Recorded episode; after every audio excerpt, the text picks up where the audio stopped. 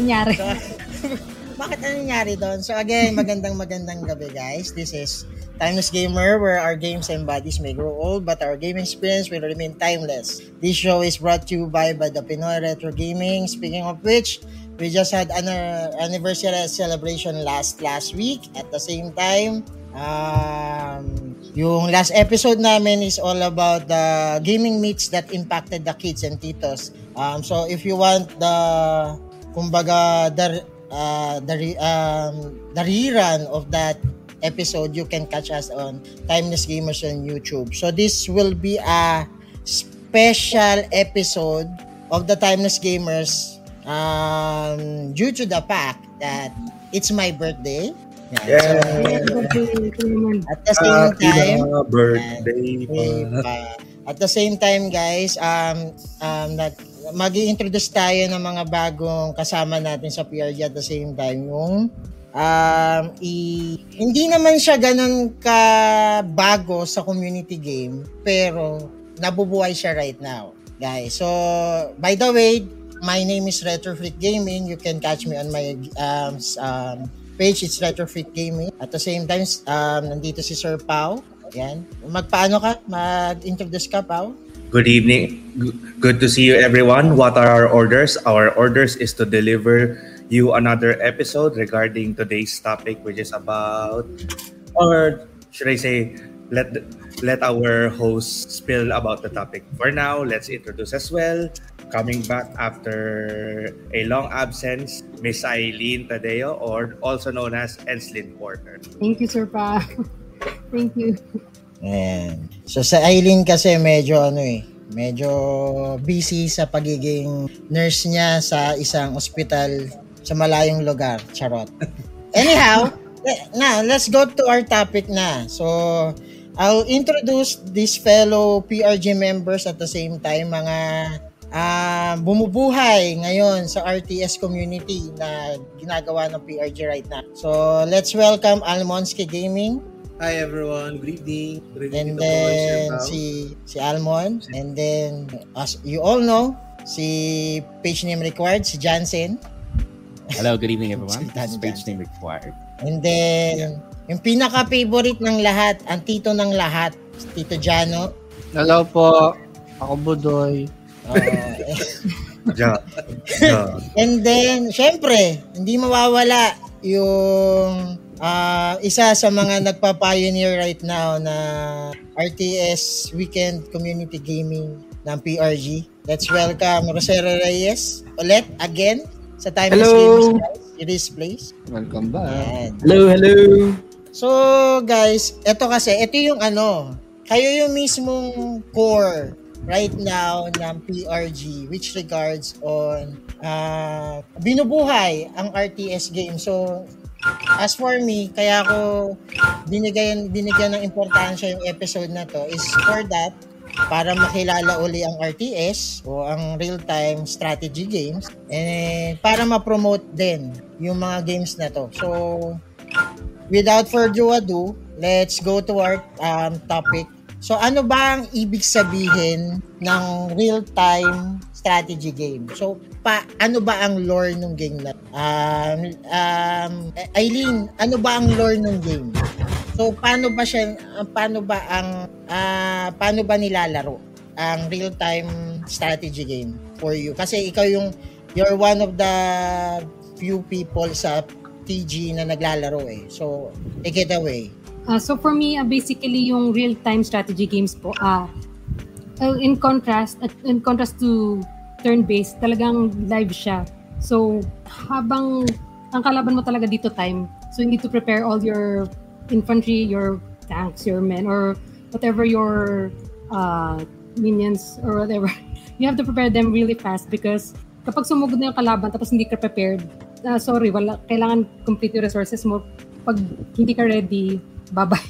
Kasi hindi compared sa turn-based, kailangan ready ka talaga. Kasi kailangan real time, dapat ano ka, ready. Ready. So, which regards on the games na na ifo-focus natin, yung mga medyo ano, yung mga medyo sikat dito sa sa Pilipinas at the same time mga nilalaro sa computer shop. Okay?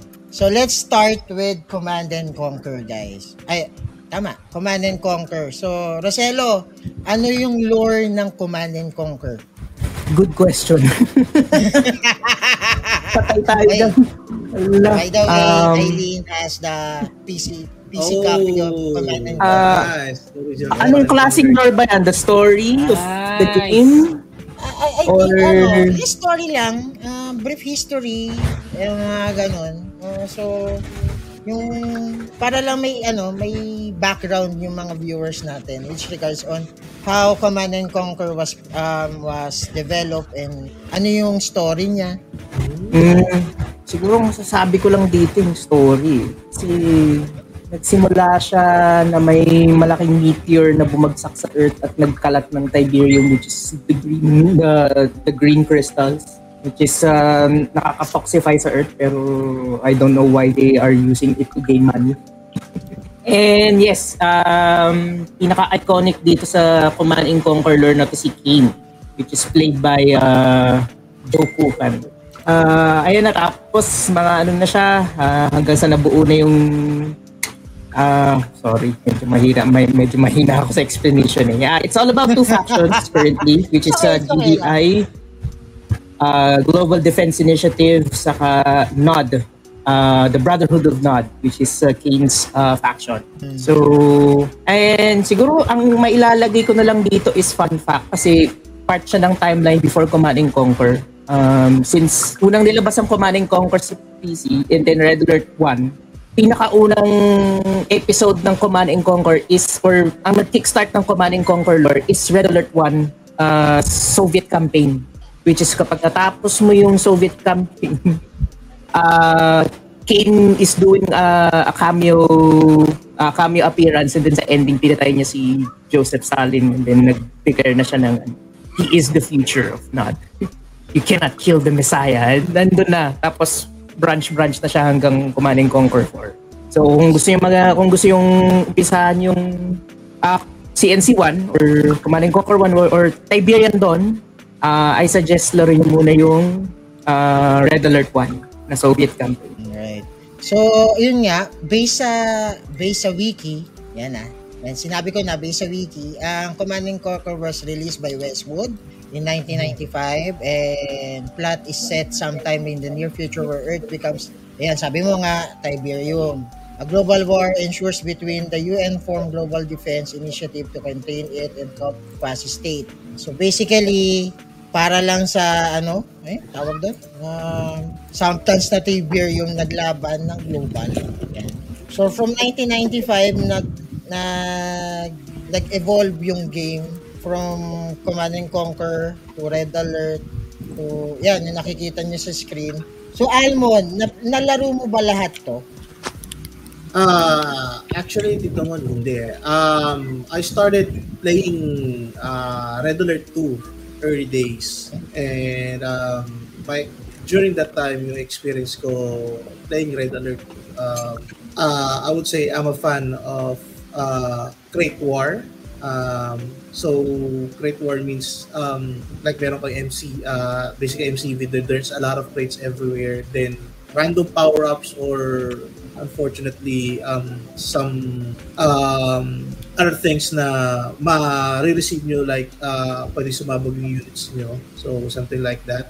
And um, Red uh, as for me, Red Alert 2, uh, hindi ko as- hindi ko hindi ko alam yung buong lore ng Red Alert. But for me, Red Alert 2 is um, I should say uh, up until now um, nagiging ito isa sa mga buo-buhay ng uh, art, uh, CNC community sa RTS. So, um, uh, which is, uh, of course, kasama ko din si uh, Rest Place, uh, Roselo, na nakasama namin sa mga maps na ginagawa ng ating coffin na si Angelo Rebo. So, yeah. Including, of course, Mr. Jansen na sent page name required. So guys, what do you think? Bakit mas mas ah, ah, mas ah, tawag doon, ah, what do you call this? Mas sumikat ah, sumikat tong Red Alert lalo na sa mga computer shop. Jansen. Ma- madali ba lang madali ba yung lore niya? tutusin, ano lang eh, straightforward lang ang lore niya. So, the Soviet wants to invade the entire world and syempre there's the allies who will defend defend against it and tsaka mas madali siya compared sa StarCraft, sa Battle Realms. Medyo madali siya in terms of uh, gameplay mechanics dahil uh, una-una ano, uh, simple point and click lang siya halos kung tutuusin. Then, pag napag-aralan mo pa yung shortcut, mas madali pa. Although yung, uh, ang ano kasi sa StarCraft, uh, may limited resources rin lang siya eh. Hindi, uh, dito kasi na, ano may, unlimited, unlimited yung troops ang pwede mong gawin dito sa ano eh, sa Red Alert eh. Yeah, Sa energy yun lang. Yung nakikita ko mas ano. Tsaka, yun, mas ano, mas mas madali talaga siya laro. Okay. Pau, Mm. um, which regards on the cheats, may mga cheats ba to? I think wala.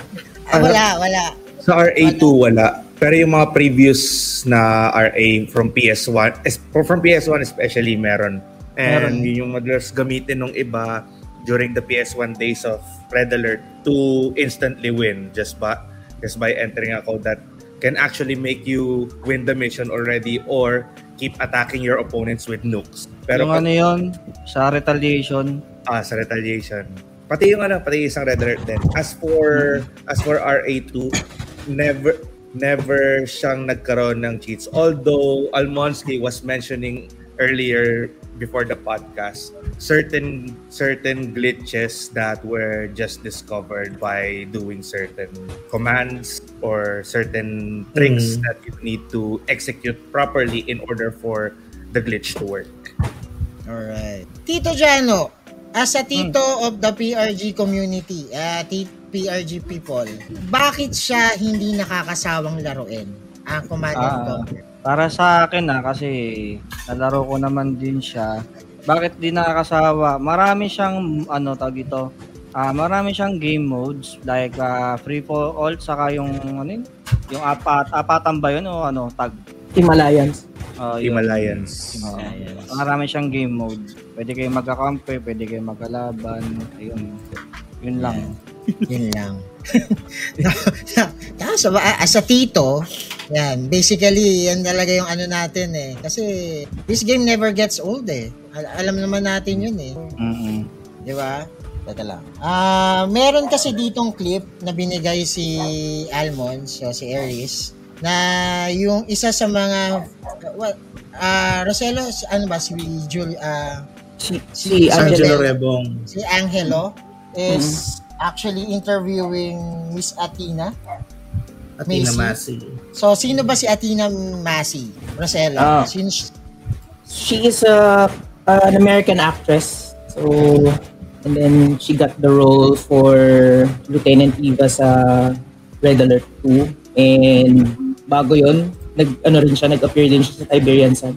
So ipapakita ko lang yung clip na ini-interview niya. By the way guys, dapat nandito kasi si ano eh, Angelo. si Angelo uh, medyo nagkaroon yata ng conflict. Pero it's a great pleasure, eh, pleasure para sa mga Pilipino.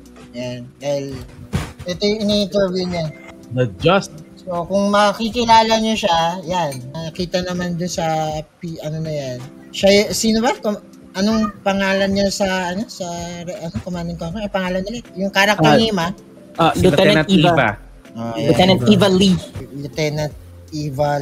Oh, Ah, siya yung ano, siya yung sa Allied, di ba? Yes, Yeah. siya yung, may, siya yung Allied. nag-guide sa'yo sa missions. Eh, ah, when you Ah. play allied missions, Siya siya yung... nagbi-briefing. Yeah, nagbi-briefing. battlefield control, stand by. Yes. Yan. Mm-mm.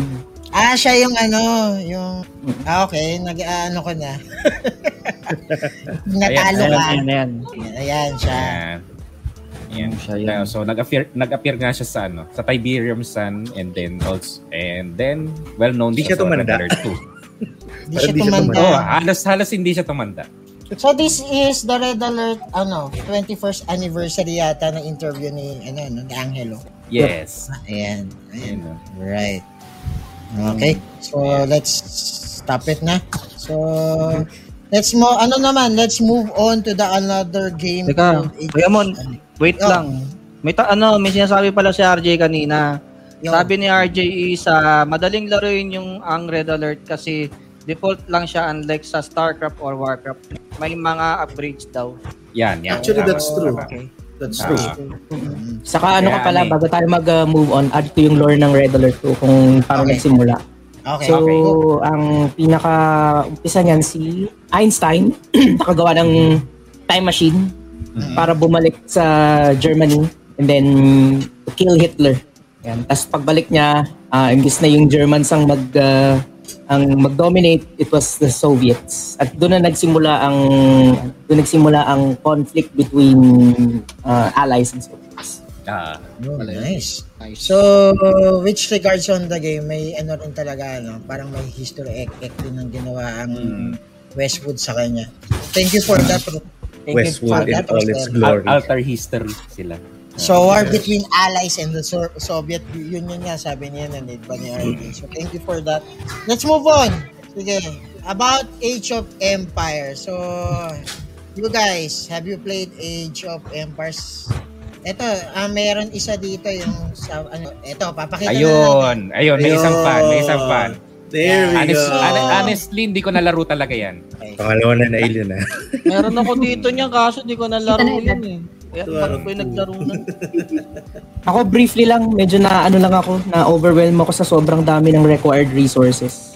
yes. mm So, pa-explain Talagang- natin kay Eileen. I think Eileen is more knowledgeable about this RTS game. So, Eileen, Mhm. ano ba ang lore, da, lore ng Age of Empire? Ano ba ang story niya? Ah, honestly, medyo pag mga RTS games, med- hindi ko tinitingnan yung story, more on gameplay.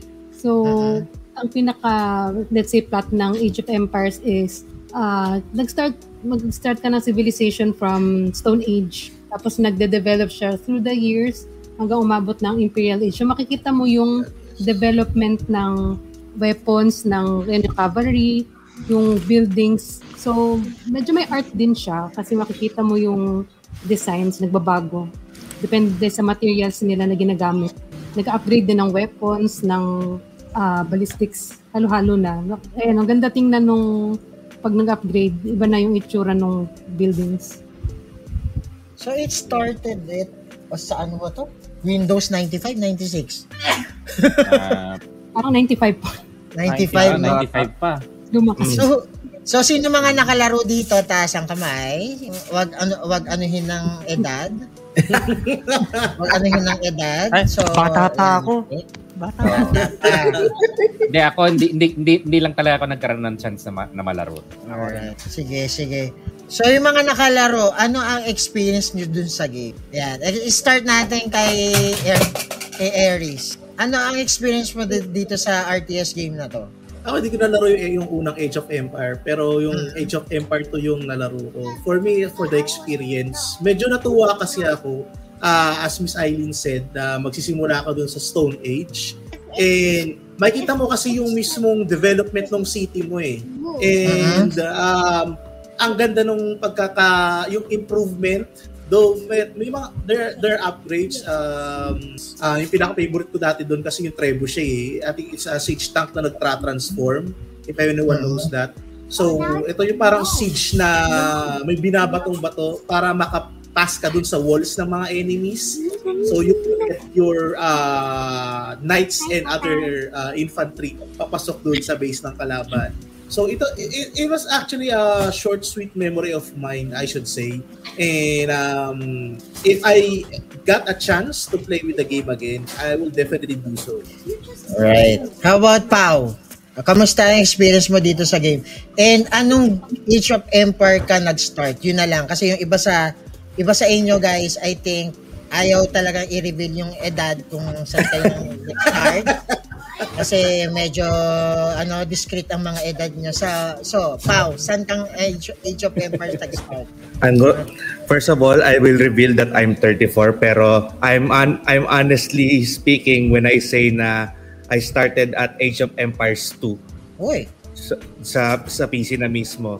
Both PC Age of mismo. Kings and the Conquerors. And for the entire time that I was playing that game, I only used two civilisa- two civilizations, Byzantines and Vikings. And Vikings being my favorite probably because of familiarity with familiarity with the Viking. And hindi siya ganun kadali nung lalo na na-discover ko na there's a limit for, of the number there's a limit for the number of infantry that you need to deploy and it depends on how many houses you build. So talagang kung ano lang yung meron sa'yo, that's your only that's your that's the only resource you, you have to use in order to defeat your enemy. Unlike dun sa earlier na pinag-usapan nating Red Alert whe- wherein unlimited talaga yung infantry na pwede mong i-produce. So kung halimbawa maximum 200 using 200 using 200 or less infantry warriors or whatever whatever they're they're called you have to beat the enemy no matter what civilization they are in as well So, ay, yung mga gantong RTS games pala guys, ah, ah, correct me if I'm wrong, may max capacity yung mga ano? Or yes in a different ano lang, may ano lang siya. May mga May- specific na RTS games lang na may max um, ay- unit. For example, itong Age of Empires, as, as you said, Pau, may specific ah, max unit lang siya na pwede mong buuin. Tama? Yes, sa AOE meron and I think meron yata sa iba pa. Ang alam ang alam ko lang na walang limits is command is command and conquer. May Tama battle ba yan? limit din kay ah, Battle Realms. Yan, may limit din siya. Up to 40 lang siya. Okay, okay. Ay, Ha- Rosello, have you played this? Uh, uh, have you played Age of Empires? Uh, I started with uh, Age of uh, Age of Empires 3. So ano lang ako, parang point and click, point and click lang ako. Medyo na overwhelmed lang ako kasi ang daming babasahin, ang daming resources, ito lang nagagawa ko.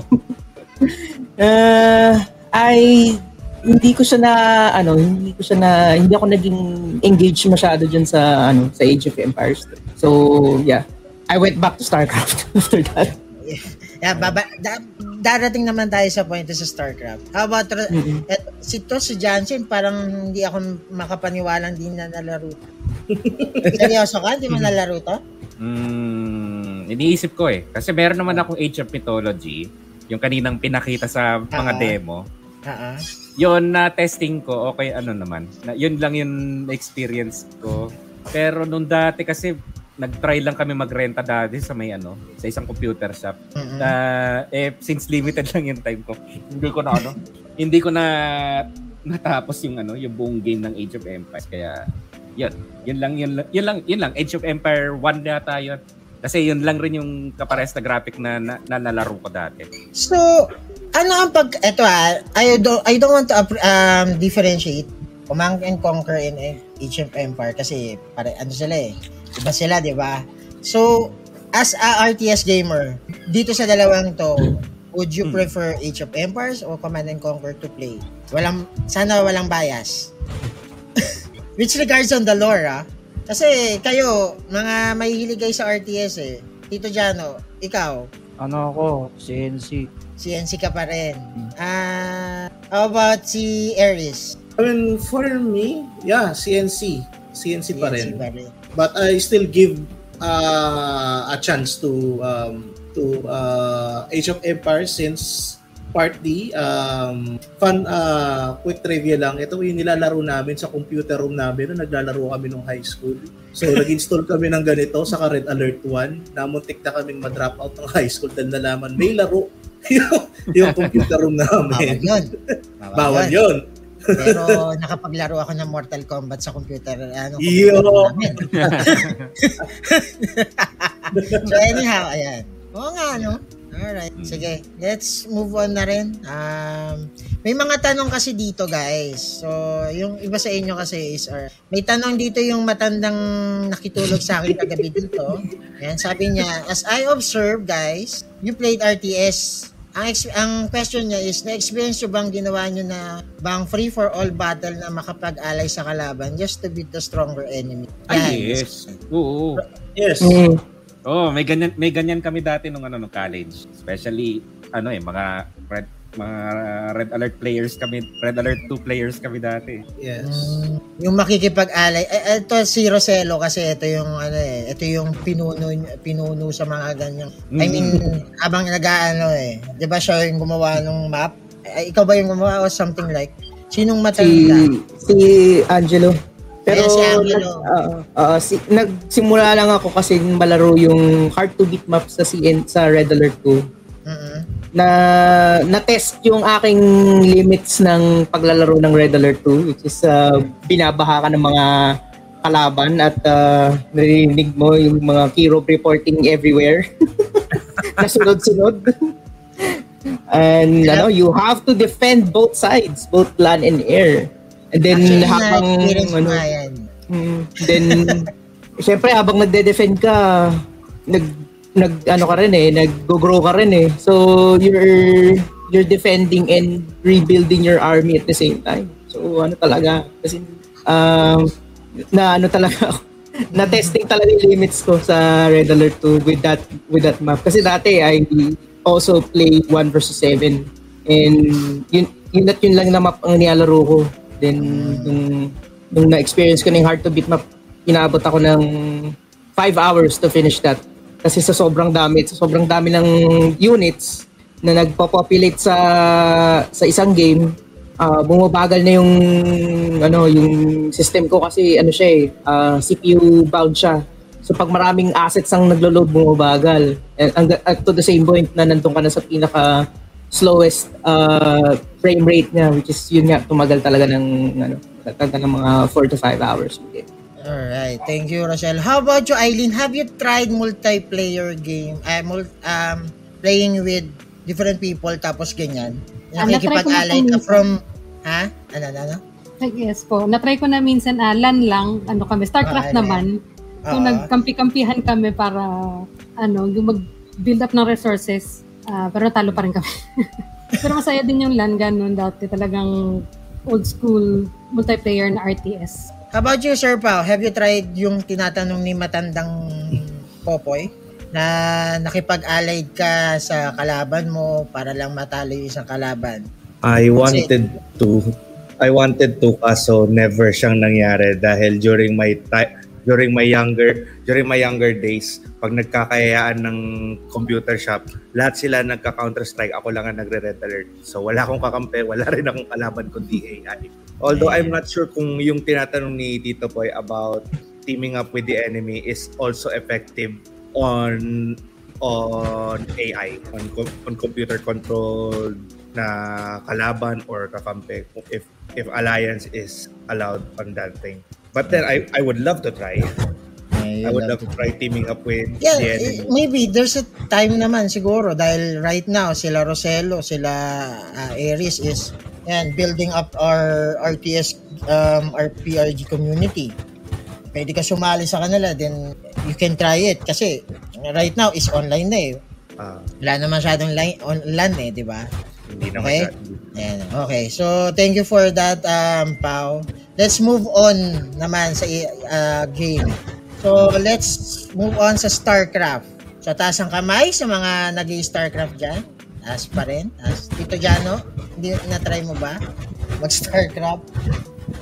So, may mga, may, alam, ito, ito kasi, si Roselo, ito, dito ko nakita yung cartoonistic na, ano eh, na StarCraft eh. So, Roselo, ano ba ang lore ng StarCraft? O ano ba ang history?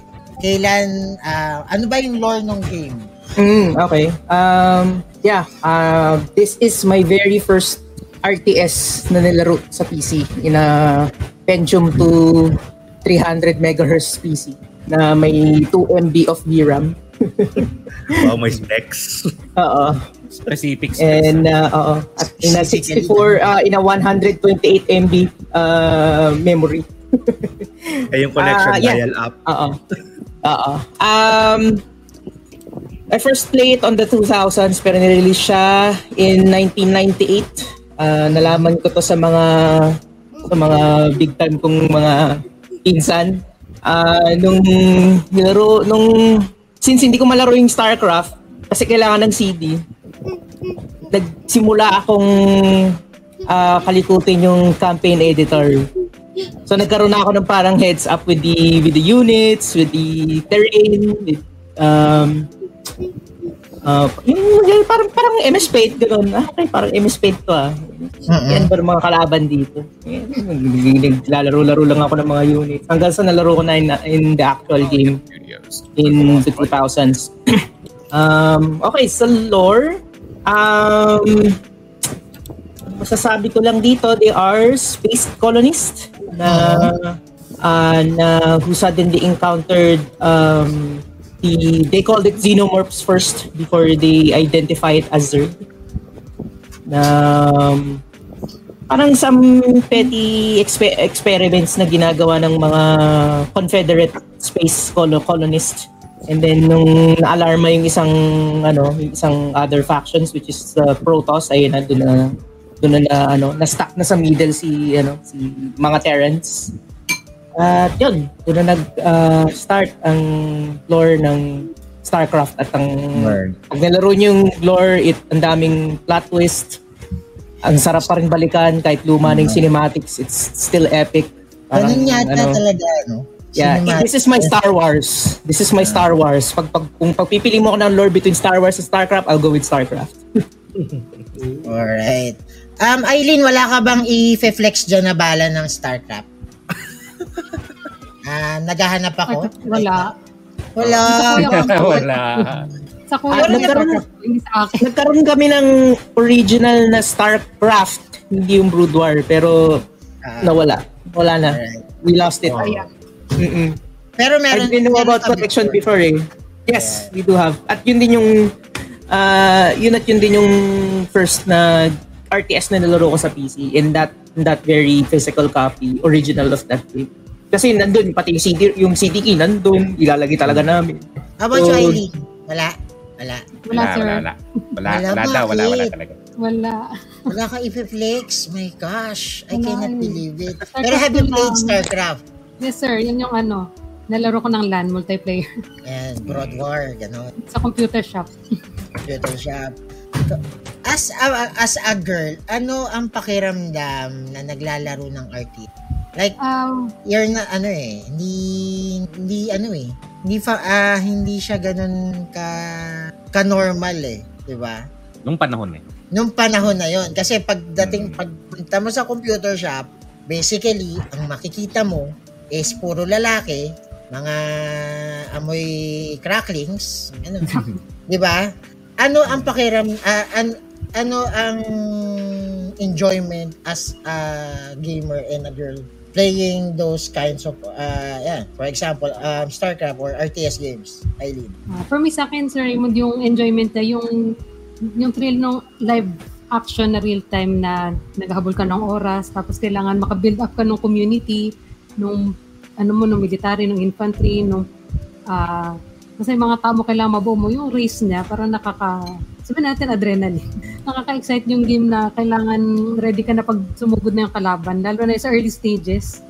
Medyo nakaka-panic mode na pa- kapag konti pa lang yung tao mo tapos konti pa lang buildings mo tapos yung sumusugod mga malalakas agad na kalaban. Tapos in terms naman sa ah, konti lang naman ng babae na naglalaro nun dati sa computer shop kasama ko din naman kasi yung kuya ko kaya ah Ah, hindi naman na. sa akin. Mm, okay, Hindi okay. naman ako out of face. Ah, na, Doon pala. Ah, nandun pala.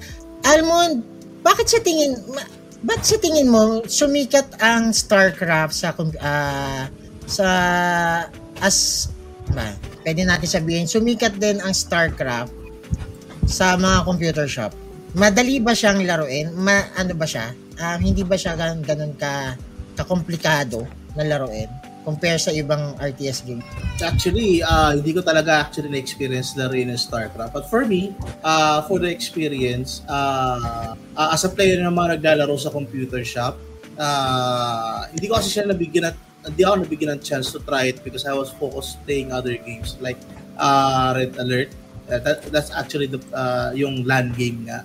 And I should say um, almost 99% ng lahat ng computer shops na pinupuntahan ko is meron talagang StarCraft. So I should say um, uh, it's a very enjoyable game na na can be played by everyone. Uh, yung pwede mo ma-appreciate siya Eh, yun nga lang, hindi, hindi ko nabigyan ng time ng sarili ko para matry out siya. So, yun. Speaking of that, Tito Jano, Hmm. nalaro mo rin naman siguro ang StarCraft, tama? Oo. Ay, edad kita eh. Hmm. Cheats! May cheats ba ang StarCraft? Ay, Marami. Di, di ko alam na ano, may cheat eh. Pero sabi nga nila marami. Kasi nalaro ko lang yung ano eh, ito, yung kami-kami nila Roselo. Pero yung literal na nilaro ko talaga siya, yung story mode, hindi ko nalaro eh. Kumbaga ano kaagad, yung with friends kaagad ganun. Mm. Pinsang ko.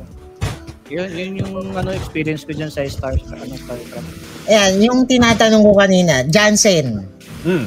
Ano yan? Ano yan? Ano yung mga different na cheat codes dito sa StarCraft? Kasi sabi mo marami eh.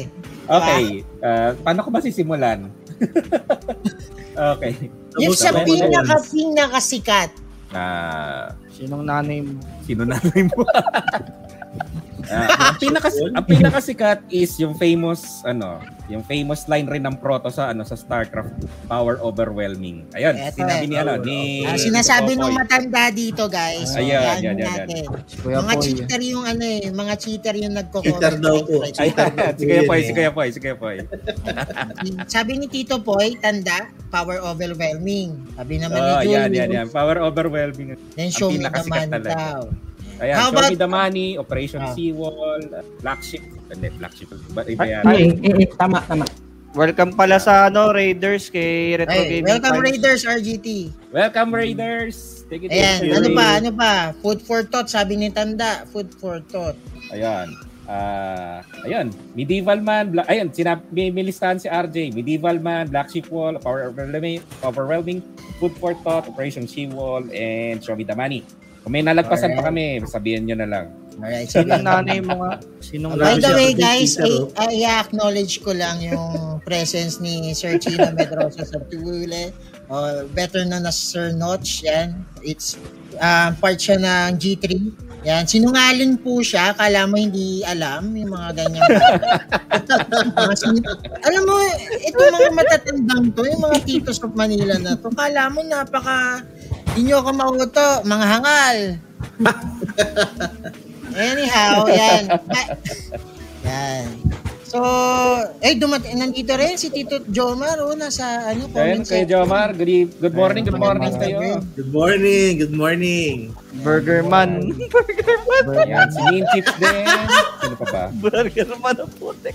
Si Jonathan. Oh, sabi rin ni RJ, meron pang radio free surge kakanta ng surge kapag gamit mo ay surge. Ano yun? Oh, Easter egg lang siguro yan. subu- subukan, subukan. So anyhow, ito ang tanong ko guys. Kay Roselo, kay Eris, um, eh, all of you, sino ang mas sikat?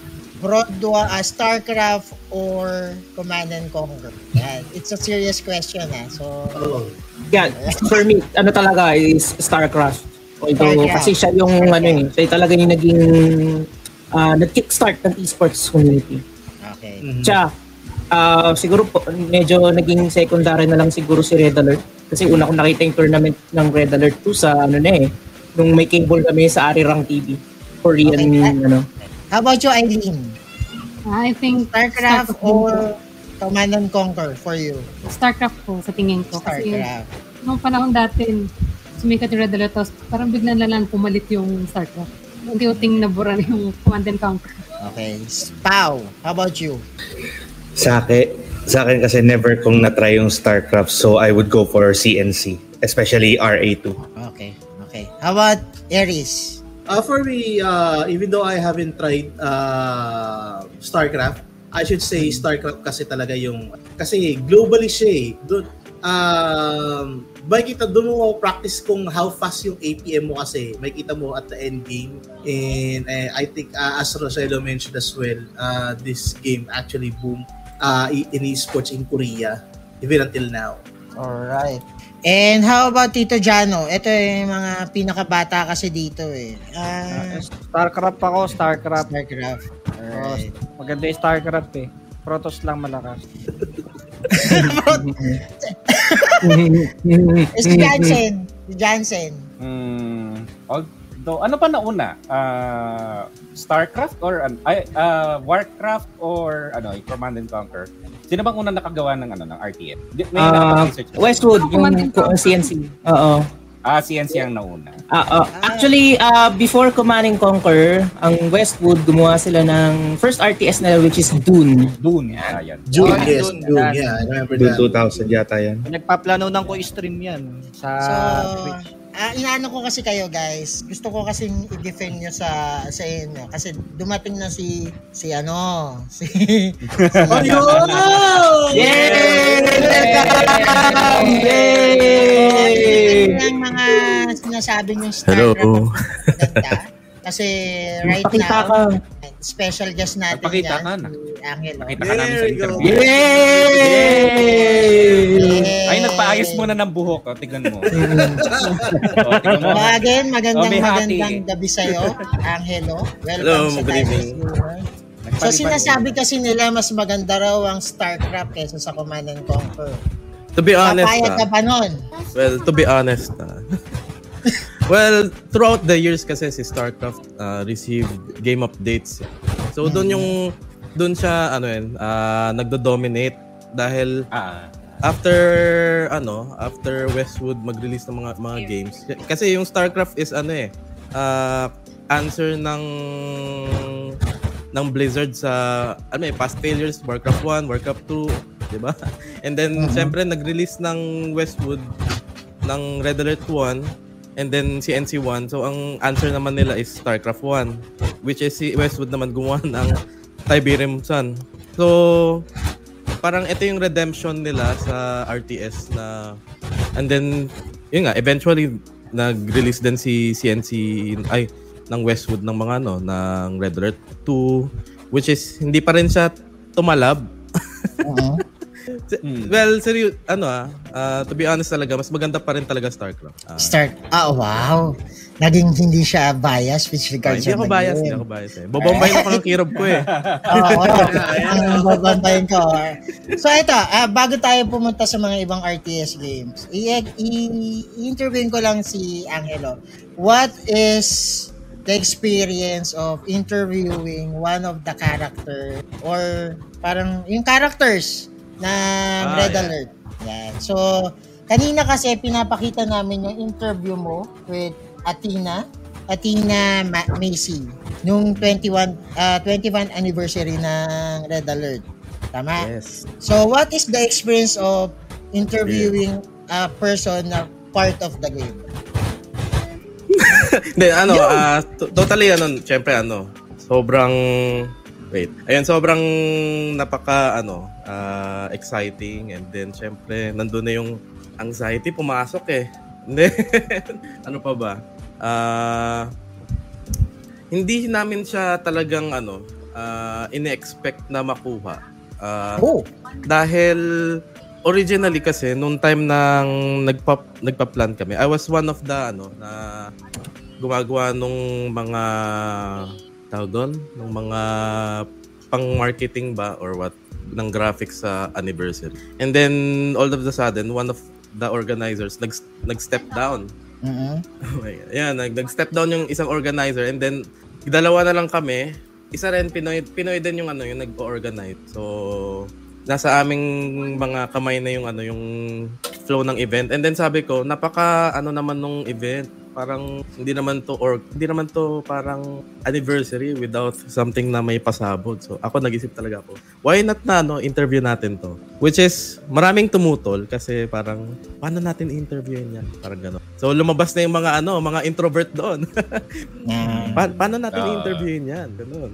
So, and then, ako, tinry ko, sige, punta natin sa ano, sa mga common, abin, sa, sa mga common websites like IMDb, Mhm. Instagram, Facebook, which is, maraming nag-reply. Although, yun nga, inisip ko, why not yung mga announcers na lang? So, yun. Which is, yun, nung time na, ano, piniem ko sila sa Instagram, game na game sila. Without, ano, without, ah, parang ex-deal or kung ano. Parang basta, ano, ah, makapag-join lang sila sa mini-event namin. Ako, kinoconsider namin as, ano eh, parang mini-event lang. Kasi, out of the blue lang talaga yung ano eh, yung anniversary events. Kasi mostly mod modding lang yung modding community yung nag ano eh, yung talagang ano eh, ah, content namin. Mm-mm. And then nung tinry ko i-direct sila ano, sila Alexandra Kanyak pa sila Athena. Na ito yung gagawin namin. And then medyo sorry ano ah, medyo short time kasi kami and then ayun. Nag-send na sila ng videos.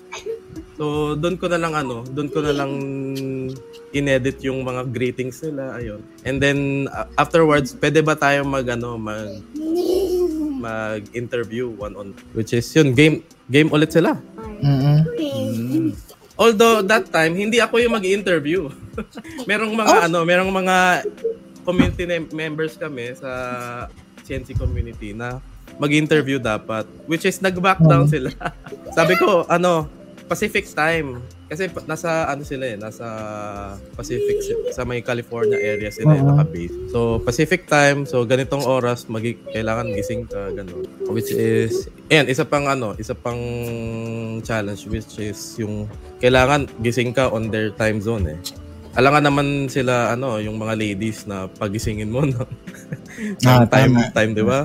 So Ah. kailangan kami kami yung mag-adjust. Actually, Maraming oo. nangyari din sa amin yan dito sa DG. Pero, go ahead, Angelo. Go, go, go. So, ayun yung nangyari. So, kailangan ano on their time, on their ano kasi especially kay Alexandra, meron siyang series na tinitaping. So, siya yung mas ano, siya yung mas ah, strict yung time. So, anong nangyari nung nalaman nila yung mga plano ko and then nag-succeed naman parang no ayoko nang ano ayoko na mag-interview sa kanila lahat ng streamers namin as in yung na, common na nag nag-interview parang nag-back down I don't know why pero Ikaw parang lang yung natira. So, ikaw yung may lakas ng loob. kasi parang ganun na rin sa akin eh oh my god Ah. ako na yata yung gagawa nito ako rin yung Ah. ano eh ako yung nag-organize ako rin yung ano pero meron kasi kami talagang ano ah go-to na streamers sa community na talagang kahit ano i-content niya pero yun, yun talaga nung time na nakuha namin sila talagang ayaw na niya Yun, nag-kick in yung ano eh, yung social anxiety sa kanya eh. parang ganun eh. Kasi big, big time yung may Oo. interview. Parang once in one ano, once in a lifetime eh, parang ganun. eh. And then, wait, madaling araw na yata yun. Maraming times na ano, na ano na, nag kaming dalawa ni Ate film. And then, nagsastuttering yung ano, in connections namin. Mm-mm. So, nag nagbigay ako ng script sa kanya. And then, all throughout, yun nga, parang ina-answer niya yung script. And then, re- at the same time, recording. Mm-mm. Then ganun na lang yung setup namin. Yun. Same din kay ano kay kay ano kay Alexandra. So nagbigay ako ng script sa kanya and then at the same time both kami nagfi-film yun. So, wait, wait. You're saying na ano yon That's a recorded um, interview.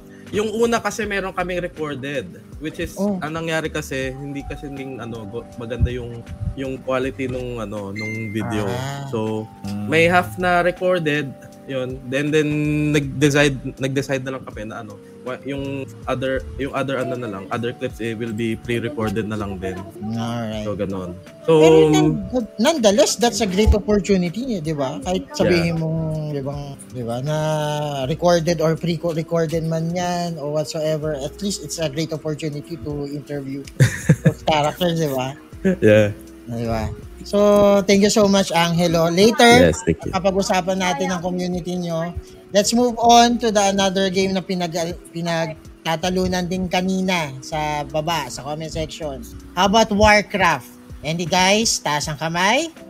Warcraft, Warcraft, Warcraft. And yan, right now kasi, ang nakikita ko nagwa-Warcraft, nag-grind ng Warcraft eh si Almond. So, ito lang yung tatanong ko kay Almond o kay Aries. Ano ang lore ng Warcraft o anong history ng Warcraft? Simula kasi siya no Arthras, the prince doon sa kingdom nila. Then ah, nagkaroon kasi ng ano eh, ng plague. Ah, correct me if I'm wrong guys ha, kasi ang history kasi ng Warcraft is very vast. Then marami din kasi siyang books. So during that time, ah binibase ko lang to dun sa mismong campaign. Ah basically they ah Arthras was in the verge of revenge para matalo niya si Malganis. Then what he did, he actually acquired yung uh, uh, Frostmourne and he was able to successfully defeated Malganis and not knowingly that it was all planned by the Lich King itself. So after that, uh, Arthras uh, become the champion of Undead. Then eventually spreading uh, plague uh, all over uh, countries, including the orcs, the, the elves, and the night elves. And um, for the orcs naman, they started, uh, they are actually part of the undead, but uh, eventually, umano rin sila, humiwalay din sila they, uh, for the change of heart. Then, they got to uh, defeat, uh, I forgot the name of the pit lord eh. Uh, Manoroth. Manoroth, yes, there we go, Manoroth. So, uh, they defeat Manoroth at the cost of life of um, uh, Thrall's, um, I I think, brother or uh, his own brother, which Uh, is Blood Brother. Uh, Grom Hellscream. Rome Hellscream. Yes, there we go. Yeah. So, you know, actually yung pinaka-story. Then, they went on to a new map uh, of another country. Then, they started a venture there uh, bilang uh, orcs. Kasi nagkaroon kasi eventually ng team up uh, with orcs, uh, elves, and uh, night elves to defeat, of course, yung Demon Lord. So yeah, uh, it's actually a very interesting story, and I suggest guys that if you have haven't uh, played it, uh, you should able to give it a try. Ako, if uh, kung ako lang bibigyan ng chance, I would able to buy books as well kasi mas mas detailed kasi siya doon eh. Doon karoon ako ng interest. So, paano ba siya laruin? Kasi, eto ah, nakikita ko yung mga Warcraft characters is part of Dota. Eh, hindi ako familiar sa Dota. ha. So, paano ba siya laruin? It's like, parang Dota ba siya? Or kailangan mong parang may mga buildings ka rin ba? Kasi yung, ganun eh, ganun ang RTS, di ba? You, you need to build Mhm. buildings and Yes. may, spe- may specific hero ka. Yes. Tama ba? Yes, that is actually correct, uh, Tito Mon. So in Warcraft 3 kasi, um, there are uh, there there are different tech trees kasi. Um, for example, um, for night elves, um, medyo deficient siya when gaining lumbers eh, compared to other um, factions like na uh, like uh, undead, human, and orcs. So for for night elf, um, you start uh, for, when you start a game of Warcraft, you eventually get your primary hull. Then you get uh, five uh, starting characters. Uh, it could be Pion, uh, yung mga yung mga wisp or yung yung mga humans whatever starting units that you have then eventually you, you need to get your resources as soon as uh, as soon as possible be the base establish a camp then um, of course uh, train an army as well. So ang kaibang kasi dito kasi kay Warcraft um, for the usual Warcraft map maubos kasi yung gold mo eventually eh. Maubos yung gold mo eventually and at the early part of the game kapag nakakuha ka na ng hero Mhm. nakapag-train ka na ng mga altars, kita train heroes, and you need to level up them as soon as possible and secure another source of income, which is yung gold mines. Then you will establish another part of base there. So, compare kasi so to other RTS games na for uh, sample kay uh, Red Alert, nandun yung ano eh, nandun yung ore. Then, may another ore na naman dun sa kabila, which is you can establish another base doon. So, parang ganun siya. Then of course, you have yung upgrades. Uh, marami kasing upgrades for specific units. Then you can upgrade their damage and their armors up to level 3 sa uh, upgrading hall ng every specific faction. Um, medyo na na ano ko, ah, parang sumasakit ang ulo ko dun sa hirap intindihin. Pero in a way, talaga siya. ex, oo, pa- Actually, Warcraft 3 pa lang yung yung lore na, na kinikwento pa ni ano, oo. ni ni Wala Sir pa actually Almonsi. Frozen Throne. So, Oo, hindi Fro- talaga para sa basically akin. Frozen mga- War, uh, Reign of Chaos Frozen Throne 'yon. Hindi pa tayo pumupunta sa ano sa pinakauna at saka sa pangalawa. I Yes. suggest Yes. to watch the Warcraft movie. Mm. Okay. Mm-mm. So, hindi talaga para sa akin tong larong to. So, Ah, masyadong It's uh, malalim. it's Ang- like ang the ano ang nito uh, eh. another counterpart of uh, Lord of the Rings. so teka, sino yung main, uh, uh, main, teka, may mga main factions ba dito, Jansen? Like, Um, mainly starting with orcs and humans talaga mm-mm. ang Warcraft. Then And nadagdag then- na lang yung nadagdag na lang yung mga night elves at uh, undead sa ano Undead. sa Warcraft. Or Scourge. Uh, okay. So, sino si Lich King? Saan papasok si Lich King? Ang laki ng backstory ni Lich King eh. So, saan um, siya papasok lang na, ano, na game? Yun na lang. ah, pumasok na lang siya sa ano sa Warcraft 3 pero originally he is an orc warlock. Hmm. Mm-mm. Serving the Burning Legion and then he was imprisoned by his uh, creator Kill Jaden. Jaden, Sabi ni yes. Sa huli daw yun. Sa huli. Sa huli. Yan. For papa, ano, okay. Go, go ahead, Roselo. Go ahead. Um, ah, he was imprisoned doon sa Northrend na ayun nga nag- na naging uh, Lich King siya and then ang ah, and he was used to build uh, another army for the Burning Legion which is na, na nangyari sa Warcraft 3 na another invasion. Imbis na yung orcs na yung yung mga ano yung mga susugod sa Azeroth which is their, their earth uh, it's the Burning Legion which is consist consist of uh, the Pit Lords, Doom Guards, uh, yan sila King Jaden. Yung mga orcs na yan is just another civilization na nasa what they call this outland. Yan. Parang ano lang din sila eh, parang humans din sila pero ayun, they were used as uh, slaves. Eh, sobrang malalim din pala itong Mm-mm. Star Yes, Warcraft sobrang vast kasi actually nung ano niya, yung storyline niya. Kaya ano, to to start to, to start that, yeah, ma- medyo I would say you can watch na lang the movie para maintindihan mo yung ano kasi nandun din yung mga older characters na nandun din sa 3. Yes. Kasi Present may din mga ano eh. Ito ah, ganito ah. May mga, yung sinasabi nyo kasi sa akin, um, I need to watch the movie itself. Kasi may mga ibang movies kasi na hindi ganun ka ka precise, 'di ba? Pagdating sa yung game and movie, hindi ganun minsan mm, minsan pa ganun eh. Yung Hindi hindi, accurate sa source nagkakatuma. material. Diba? So, yeah. Siguro, kailangan kong mag-research about that. So, Marami Teka namang ano, maraming mga recap videos uh, regarding that. So, ayan. A- a- a- actually kahit yung mga yung mga future Warcraft titles ang hahaba ng mga recaps. ano yung latest na Warcraft? May, may Ah, latest. Ano na eh, nag ano na sila sa World of Warcraft eh, which is uh, Dragonflight. Wor- Wor- World of Warcraft Dragonflight. So, so, so sobrang layo na niya. Sobrang layo na niya. So almost wala nang masyadong exposure yung mga original characters. doon. Pero still buhay pa siya. Buhay pa rin siya. Oo.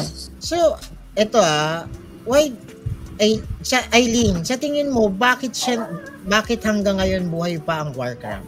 Or ah ang Warcraft which ah, play dahil ba sa la, dahil ba sa gameplay niya o da- dahil sa tingin mo storyline? Kasi yung iba iba sa atin, ah, ibang kara ang ibang naglalaro ah, o gamers, they will consider the storyline or the, the lore. O yung iba, kita natin, yung iba dahil lang doon sa laro mismo. Ano sa tingin mo, bakit siya still going strong? I think Sir Raymond ah, dahil dun sa lore. Hmm. Sabi nga ng yung gameplay kasi Joma. ah, para-para namang RTS, iba-ibang style, pero yung kwento talaga niya yung makakahatak din sa players. mm. So mas maganda, ano, sa tingin mo, mas maganda ang story ng Warcraft compared to sa ibang, ano, i- ah, ibang Yung- RTS, tingin mo?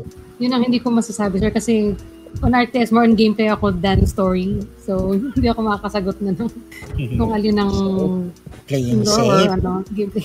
More on gameplay talaga ako over story. Oh, sabi, sabi nga ni Derek, yan, i-acknowledge natin si Derek, buhay ang Warcraft dahil sa community game every Saturday ng PRG. Hindi lang Warcraft, Derek, pati ang Red Alert, and Warcraft. yung Command and Conquer, yan, yan ang buhay. Kaya ito yung pinili kong ano. How about sa'yo, Tito, ano, Tito Jano, sa tingin mo, bakit?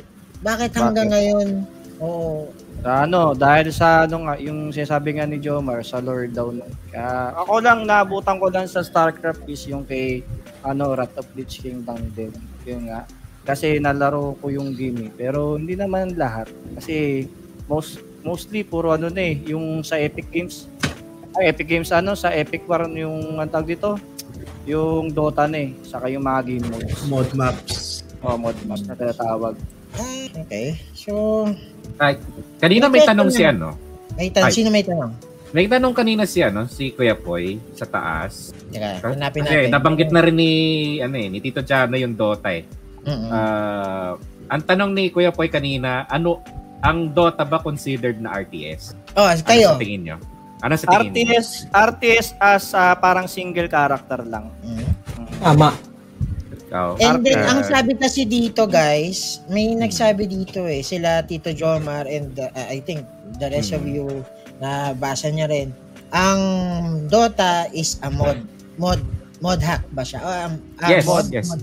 Ah, Mod, mod, mod, mod. Mod. I'm using uh, World Editor. Yes. Ah. Gawa ni Ice Frog.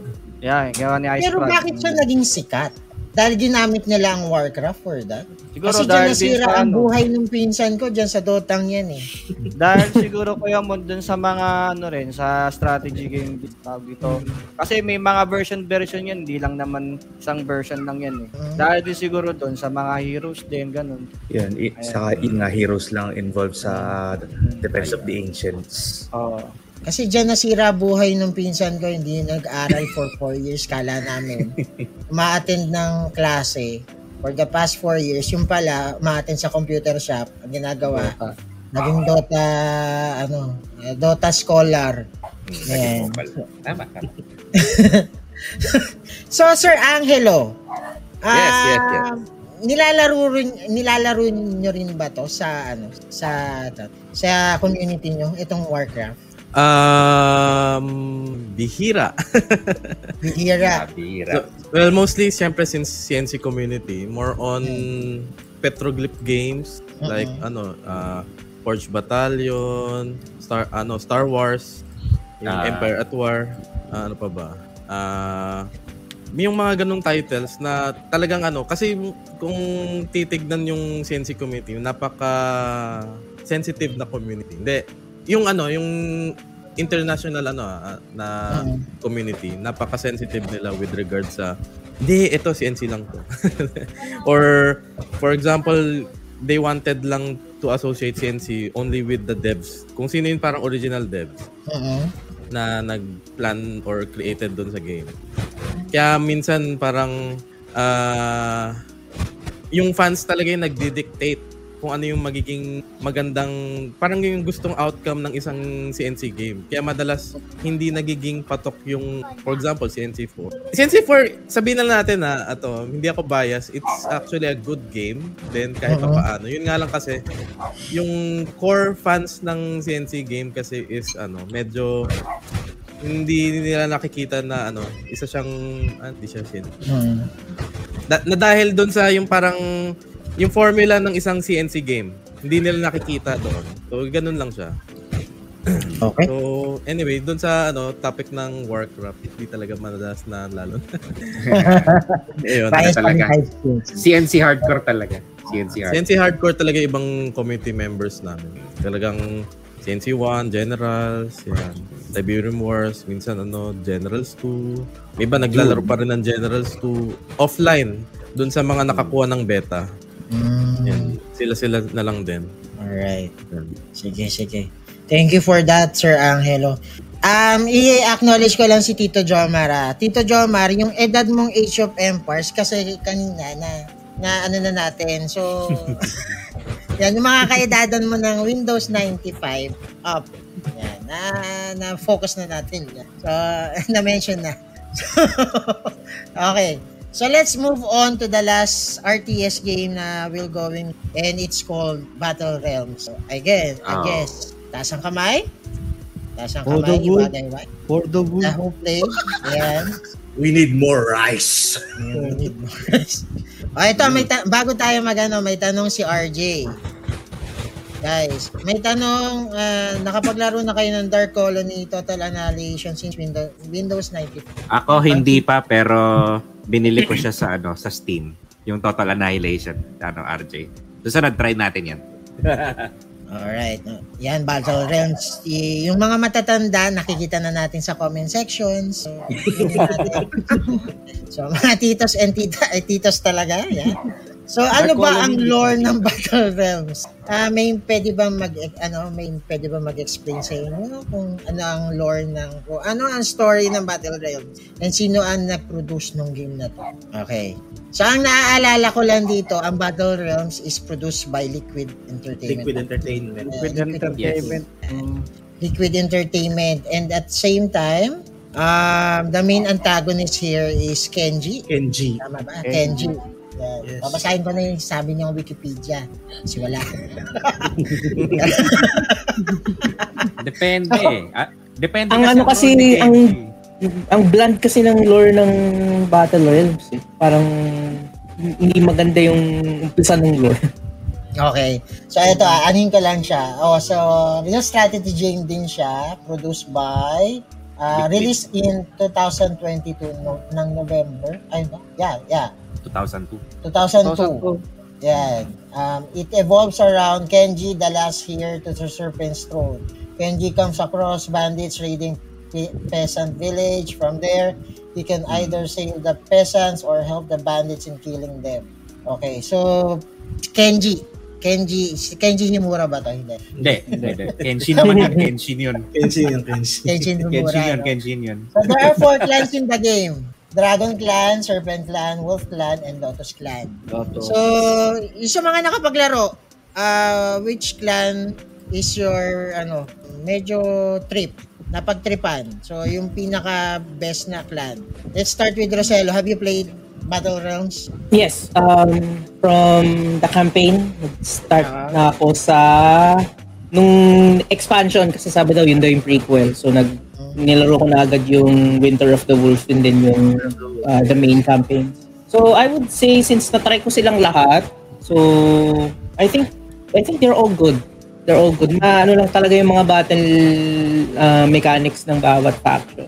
Ma, ano lang, ma, although ganun pa rin, may mga branching evolving units pa rin, pero ang nakakatawa, ang hindi ko pa natatry or hindi ko pa ma-gets is the yung mga battle gear nila, yung mga skill na kailangan mo pang ip- ipatrain sa mga ah, units mo, yung proper use ng ah, watchtower, kasi may mga watchtower charge pa yan. eh. Then, economy, walang problema kasi dyan. May rice naman, pwede mong tiligan kung ayaw mo mawalan ng bigas. Um, water is infinite. Ang ano na lang siguro, ang pinaka-challenging na lang siguro is yung population cap nila which is 40 sa skirmish. And kung magka-camping ka sa main sa main campaign which is hanggang 50 eh pagdating mo na ng mga second to the last mission. Then sa wolf uh, cap lang siya to 30. So, Wolf Clan yung medyo, yun yung ginagamit mong clan. Yeah, kasi madali lang siya eh. Kasi ano lang siya, konti lang yung almost ng skills. Tapos kung gusto mo lang ng, yung dire-diretso sugod, ganun. Okay. Uh, which is their shield armor. Yeah. Alright. Shade Armor Lord. Okay, how about Ares? Favorite clan? Serpent. Serpent. I'm a serpent Why? guy. So ano Ah. ano ang pagkakaiba ng serpent sa wolf? Ah, Eh, ano ko lang, kasi ano, more ano traditional kasi siya eh. If more on Lusog na sabi ni Roselo. O baga lang ng wolf, if you like, um, if you don't want to put uh, blessings ng dryad sa wolf, you can just put them shale armor and they're all ready to go. Ganun siya eh. Parang pagka-train mo nito, shale armor, go.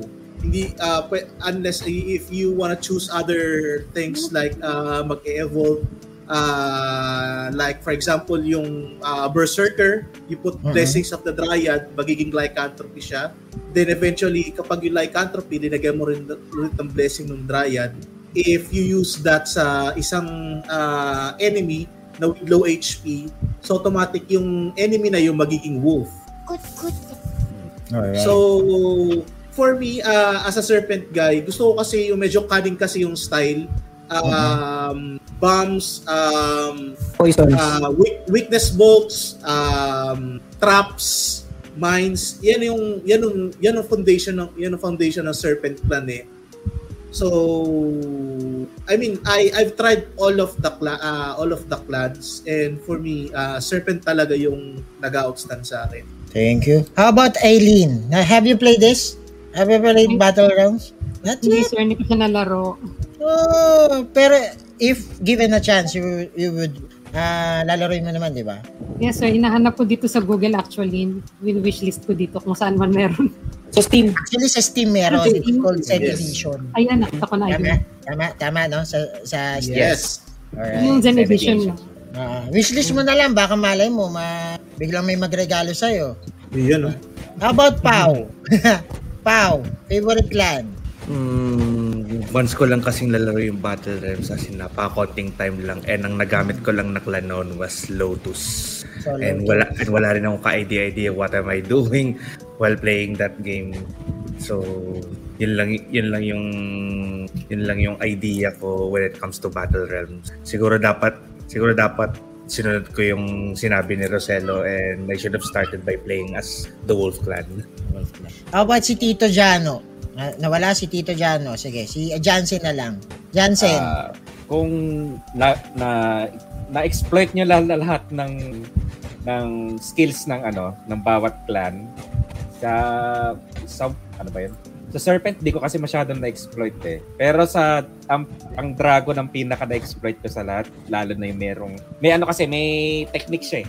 Ah, yung Kabuki, Kabuki Warrior. Ah, the flash powder.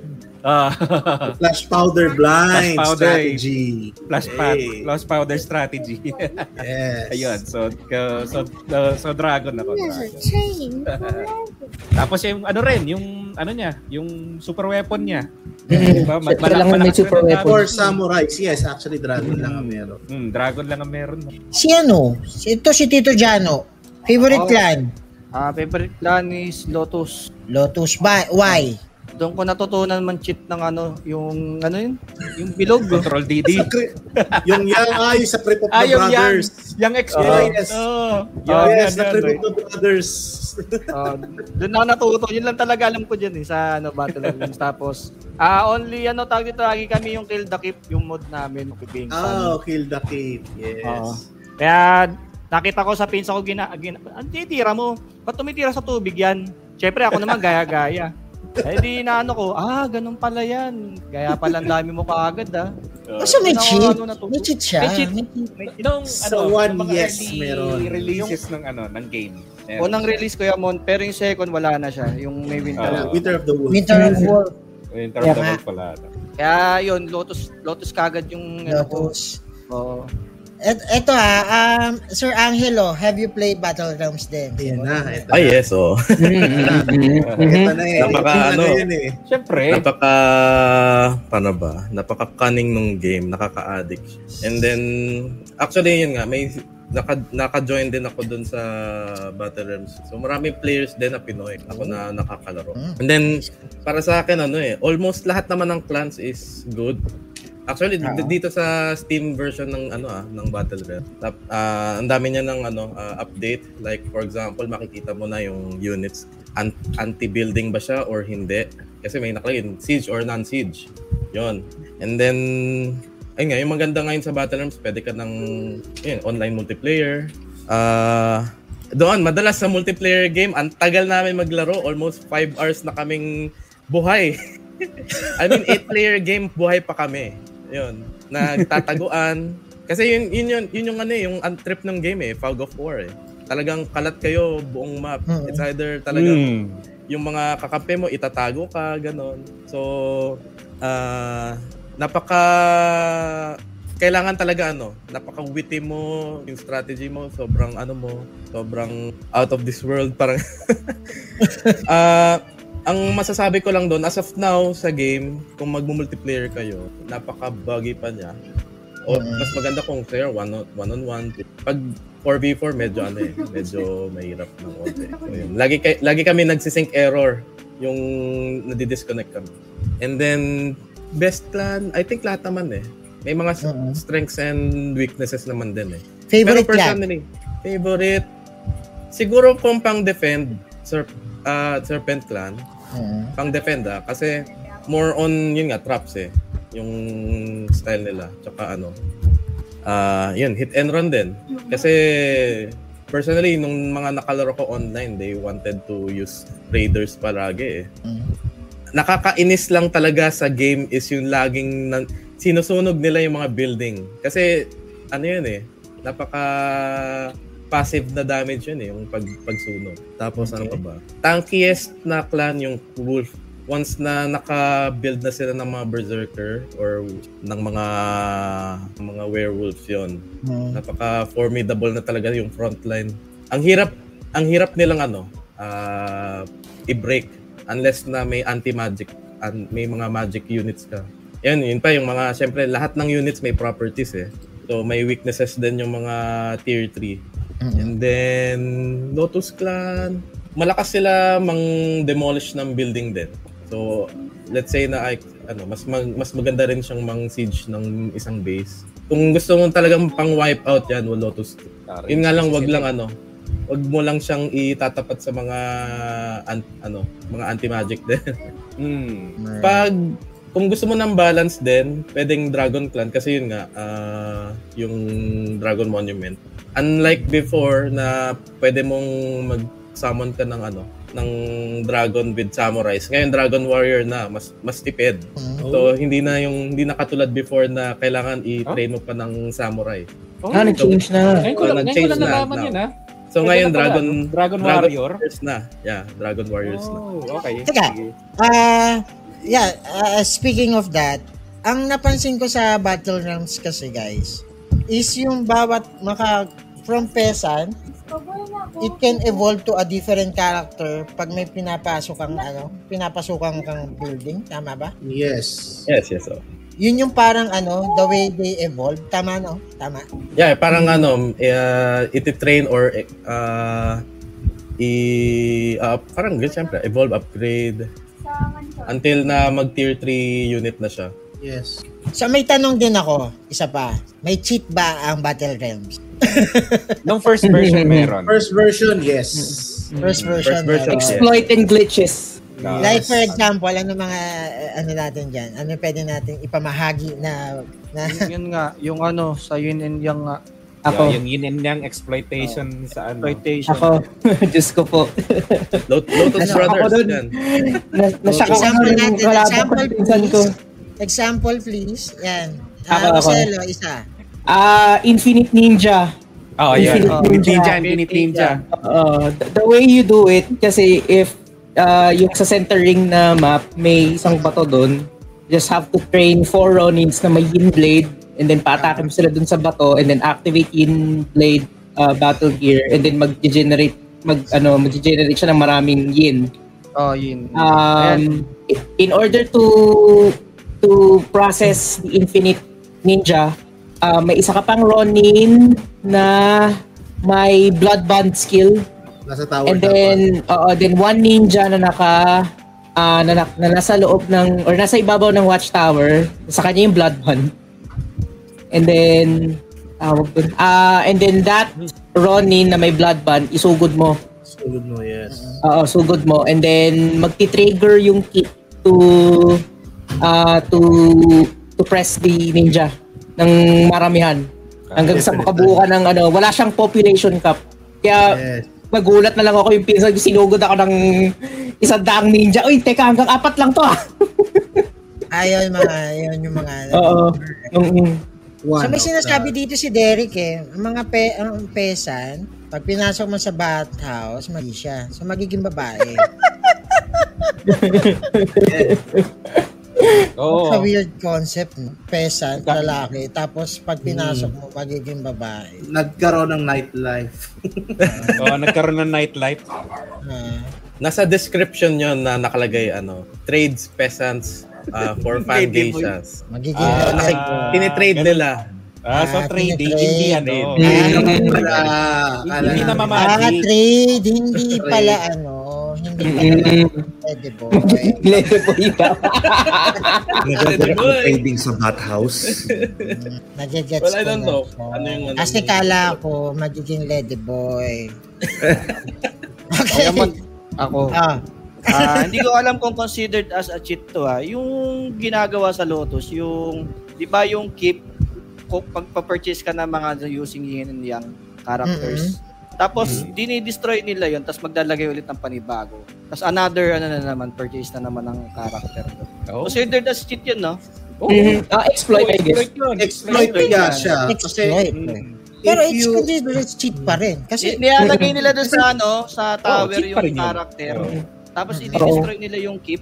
Tapos nandun pa rin yung character doon sa tower na yun. Tapos pwede ka mag-purchase ng panibago. Yes. Oo, madaya. Ang nasa kasi sa, sa cheat na yan is na-apply din sa multiplayer, which is talagang cheat talaga siya. Oo. Mm. Ginawa rin sa amin yan eh. Oo, yung maraming ninja, Diyos ko, kalabang ko pinsan ko. Maraming si Simet ba pangalan nun? Yung Oo. kidlat? Oo. Yes, Simet. Si Simet. Zymit. Kinaglalagay sa tower tapos pag namatay yan. Oo. Yung mga brothers yun, pwedeng ilagay sa Ah. tower before. so hanggang, ah, sa Zen Edition ba ng Battlegrounds, meron pa rin? Wala. Ganyan Wala na. Wala na. Wala na. Sobrang, ano na siya. Actually, sobrang hirap niya. Sobrang hirap niya. Kahit ikaw lang mag-isa tapos isa lang kalaban mo, ang hirap niya. Kasi parang ang naging development yata is they improve the AI. Hmm. Yan. Kaya nung uh, siya ulit, teka, ba't parang ang hirap? teka, kayang-kaya lang to ng ano, bandit ah, ba't ganun? okay. So, yan. Yung mga RTS games na finocus natin, quite fami ano, ah, popular sa computer shops. Uh, I'll just focus na lang sa ginagawa ng PRG which regards on this kind of games na may pasimuno si Tito Jano at the same time si Jansen and si Rosello. And I want to know more about sa nangyayari right now sa RTS um, community na um, na kabibilangan din ni Sir Angelo. So kamusta ang mga RTS community natin, Sir Angelo? And right now, um, kamusta ang ang population niya which regards on the players that playing it as of now? So, for now, yung RTS community medyo hindi ganun ka ano eh. Ah, sabihin natin, may, may mga naglalaro naman, pero hindi siya ganun ka popular these days. Kasi, ang ang nagdi-dictate ng ano eh ng gaming community mostly yung mga syempre mga big publishers pa rin eh. Kung titignan mo yung portfolio ng mga games nila, Mm-mm. more on FPS. Mga free to play, Yeah. mga ano pa ba? Basta lahat ng freemium business mod business model yun yung ginagamit nila. Kasi hindi rin nila nakikita yung parang can I prop ba sa RTS Mm. Kasi nag-backfire before eh. Mm-mm. Yung ganong type of ano eh, business model sa mga RTS games eh. Unless na katulad sa StarCraft, syempre iba yung iba naman yung ano eh, yung sa StarCraft na Kaya kung titignan mo, mostly wala masyadong gumagawa. Ah, bihira lang yung RTS games na ah, binibuild lately. Unless, Mm-mm. well, ngayon, mer meron naman yung Western Front, tawag doon, sa Petroglyph. Mm-mm. So, yun, yung Petroglyph Games, sila yung ta- talagang ah, gumagawa ng mga RTS games. As in, yung buong portfolio ng mga games nila puro RTS lang. Although hindi sila ganun ka ano ka ka tunog. Mas marami yung ano, yung parang community members nila, ganun. And Mhm. then si EA nag parang tone down sa lahat ng RTS eh. Talagang more on more on ano ba?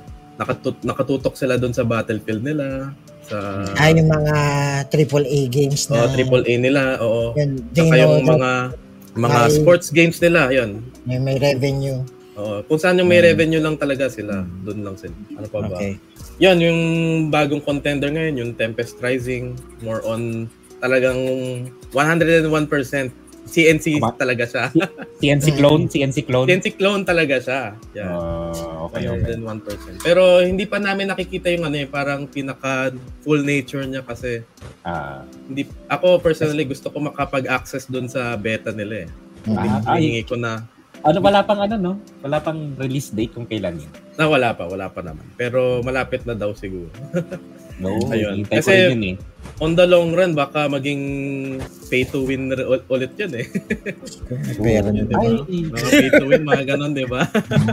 Bibili ka ng mga units, tapos yun na, ano, yun, yun na, lang ang ano, Yun lang yung so far na alam ko dun sa community. Going strong pa rin, pero hindi ganun ka ano, parang low low low key, low profile. Low lang. key, low Ah. key. Ah, Alright. Kasi katulad sa Red Alert, hindi ganun ka ano ba? More on sa China yung ano eh, yung maraming players. Eh. Dito sa Mm. international community, ano eh, med konti lang. Yung mga 500 players doon, mga 2,000. So ganun kadami yung ano, yung players sa China ng Red Alert 2 pa lang. Okay. Sige. Um, thank you so much, Sir uh, Angelo. Itatan ito kasi si Sir si Tito Jano is ito yung actually pasimuno na pagsibol ng RTS community ah, RTS games na ginagawa natin every weekend sa PRG. So Tito Jano, bakit mo naisipang mag magkaroon ng community game which regards sa RTS? Ano nakita mo? Nag may potential ba siya? An oh, yun. May potential saka ano eh, mostly naman yung mga tambay natin sa Discord, yun naman din yung nilalaro. mm So naisipan ko idagdag sa community game. Kumbaga kasi meron tayong ano eh, Sunday FPS eh.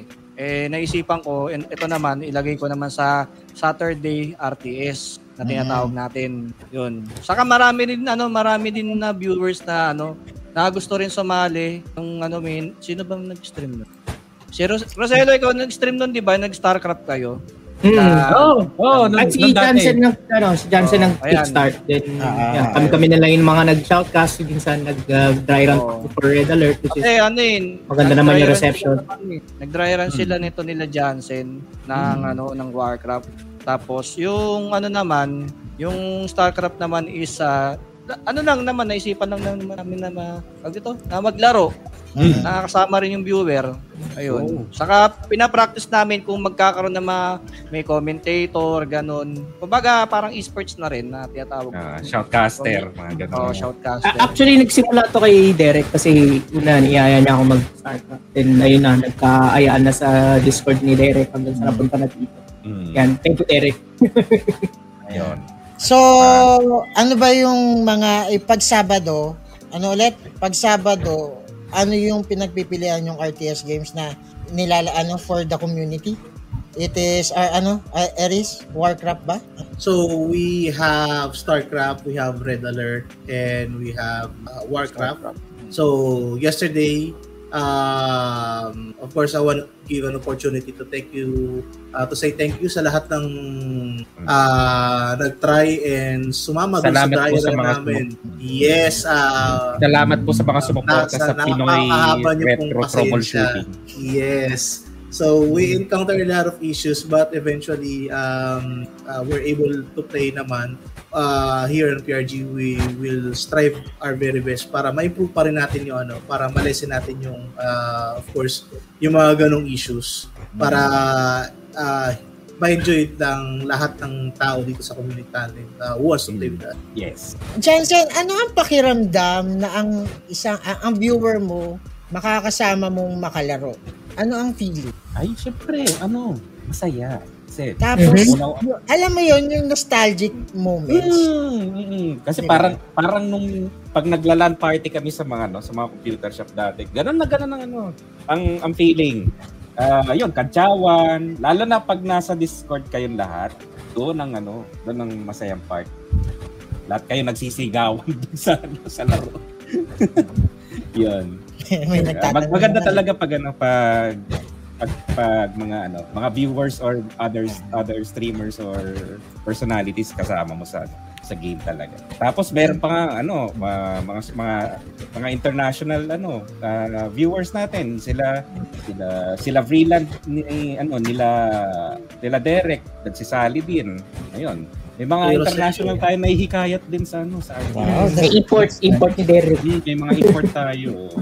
So, nat- nakakatuwa kasing isipin na right now, ang Pinoy Retro Gaming o at tayong taga PRG is medyo binibigyan natin ng chance yung mga fellow viewers natin and fa ano um, na makasama sa game na nila ano once in a while makasama natin sa game. So it's a great privilege for us to be joined with our fellow viewers nga sa 'di ba? So ano yung ah, ano pa yung pwede nating mailaro for the community. Tito Jano, let's start from you. May niluluto ka ba bang ibang RTS or multi, ah, RTS game na pwedeng makasama yung viewers natin? Kasi Ah, kayo nila Roselo, Jansen, ah Aries ang medyo nag ah, ano niyan eh. Ang naghahanap ng mga games na ganyan eh. bali sa akin kasi hindi RTS eh, pero meron iba. Mm-mm. Yun. Yung iba ko kasi hindi pa sure eh. Pero maano, may tawag ito, sasabihin ko naman in the future sa PRG page. Saka hingi lang din tayo consent kay Bell. Eh, lahat Saka naman. ano, um, marami pa akong gustong ipamahaging RTS content like uh, yan, StarCraft 2, naisip na rin namin yan. Uh, Red Alert 3, which is make co-op campaigns. Mm-mm. Uh, na-experience namin ni Angelo at ni, ni Chips Gaming. Um, Command and Conquer 3, Tiberium Mars, maganda rin yan. At yung marami rin naghahanap ng generals. So, yan. Nga. Marami, marami Ah. tayong lutuing RTS content every week. Yes. Alright. And actually, Ah. Ah. Yeah, yes, ano, Jansen, go. Yeah, and actually hindi pa natin nasasama pa yung mga ibang RTS diyan. Although low key tong ano tong RTS na to, yung KKND community. Mhm.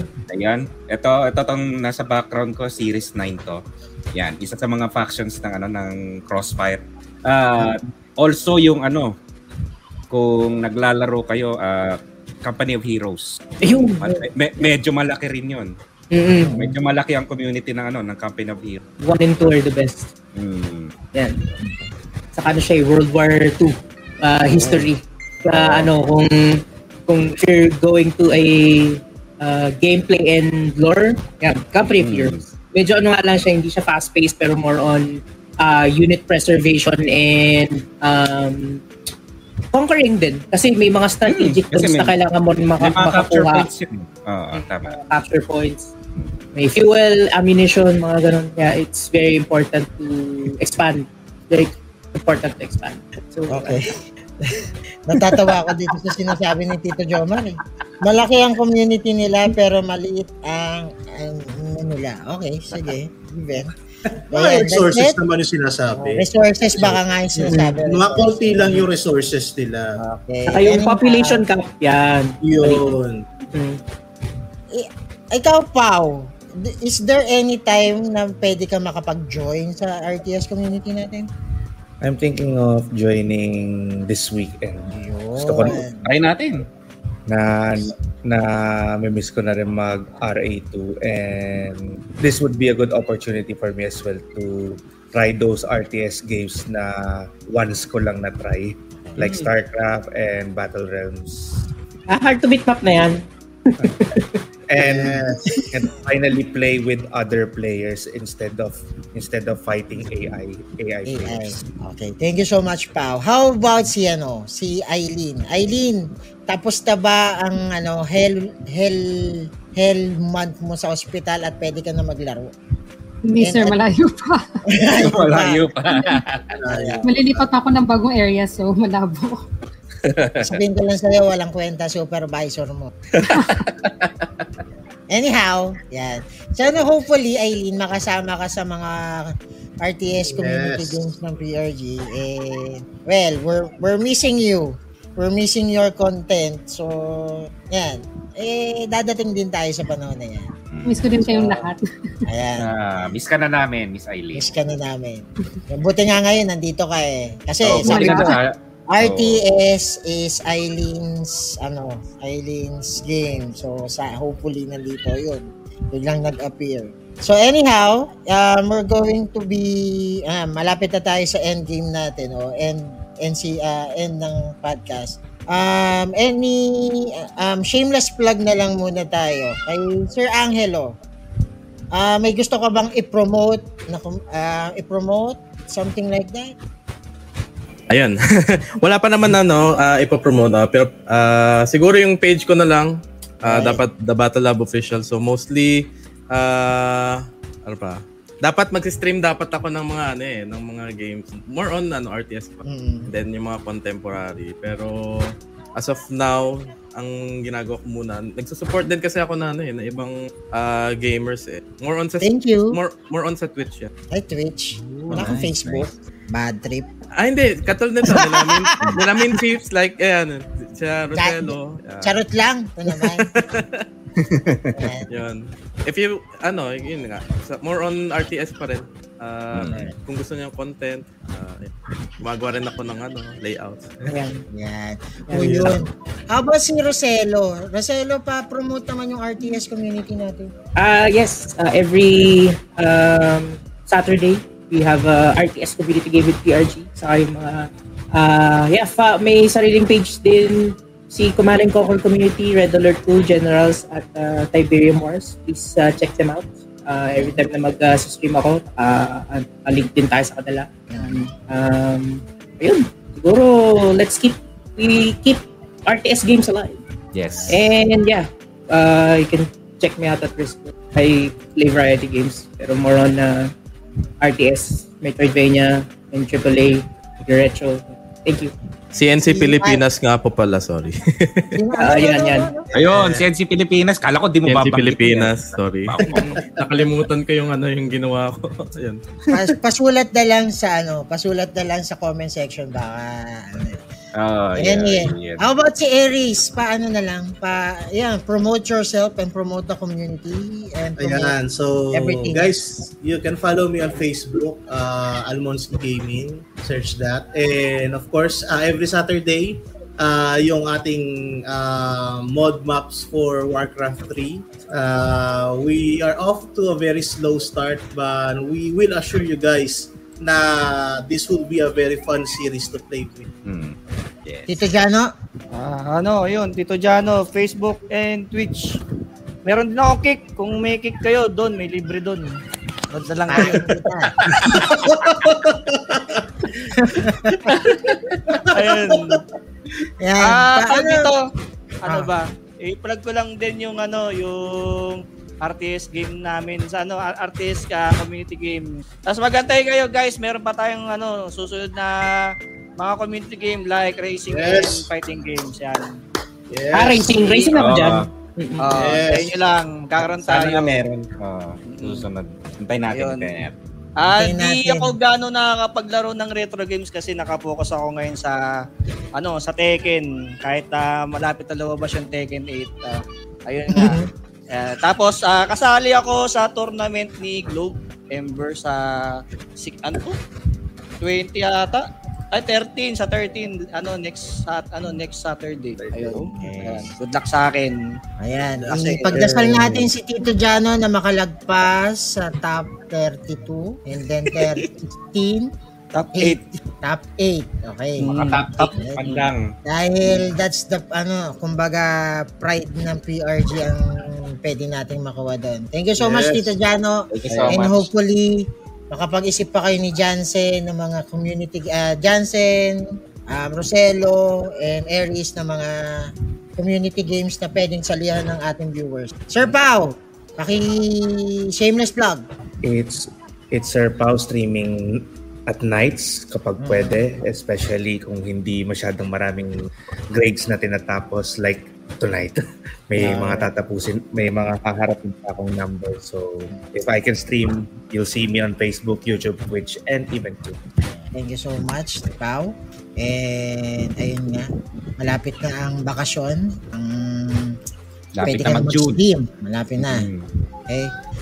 Si Eileen na lang. Shameless Eileen. Hello po, I'm Esmin Porter. Ah, sa Twitch lang po ako nag-stream, kaya lang medyo busy lang po talaga sa work. So medyo, ah, hindi naman exactly hiatus, pero rarely, rarely streaming. Hopefully maka-stream later this month or next month kasi one year anniversary ko na ng pag, ah, ang tawag dito, sa Twitch, pagiging Twitch affiliate. So hopefully maka Alright. one year anniversary stream ako soon. Alright. Ayan. Thank you so much, Eileen. And this concludes our um, RTS um, episode ng Timeless Gamer. And it's a pleasure to be with you guys. Lalo na it's my birthday na saktong-sakto na kayo ang mga kasama. So na plug. magsa-shameless plug lang ako. Yan. So you can follow me on Facebook. Teka lang. Pakita ko lang yung sarili ko. Yan. Yan. So, this is Retrofit Gaming. You can follow me on Facebook. It's Retrofit Gaming.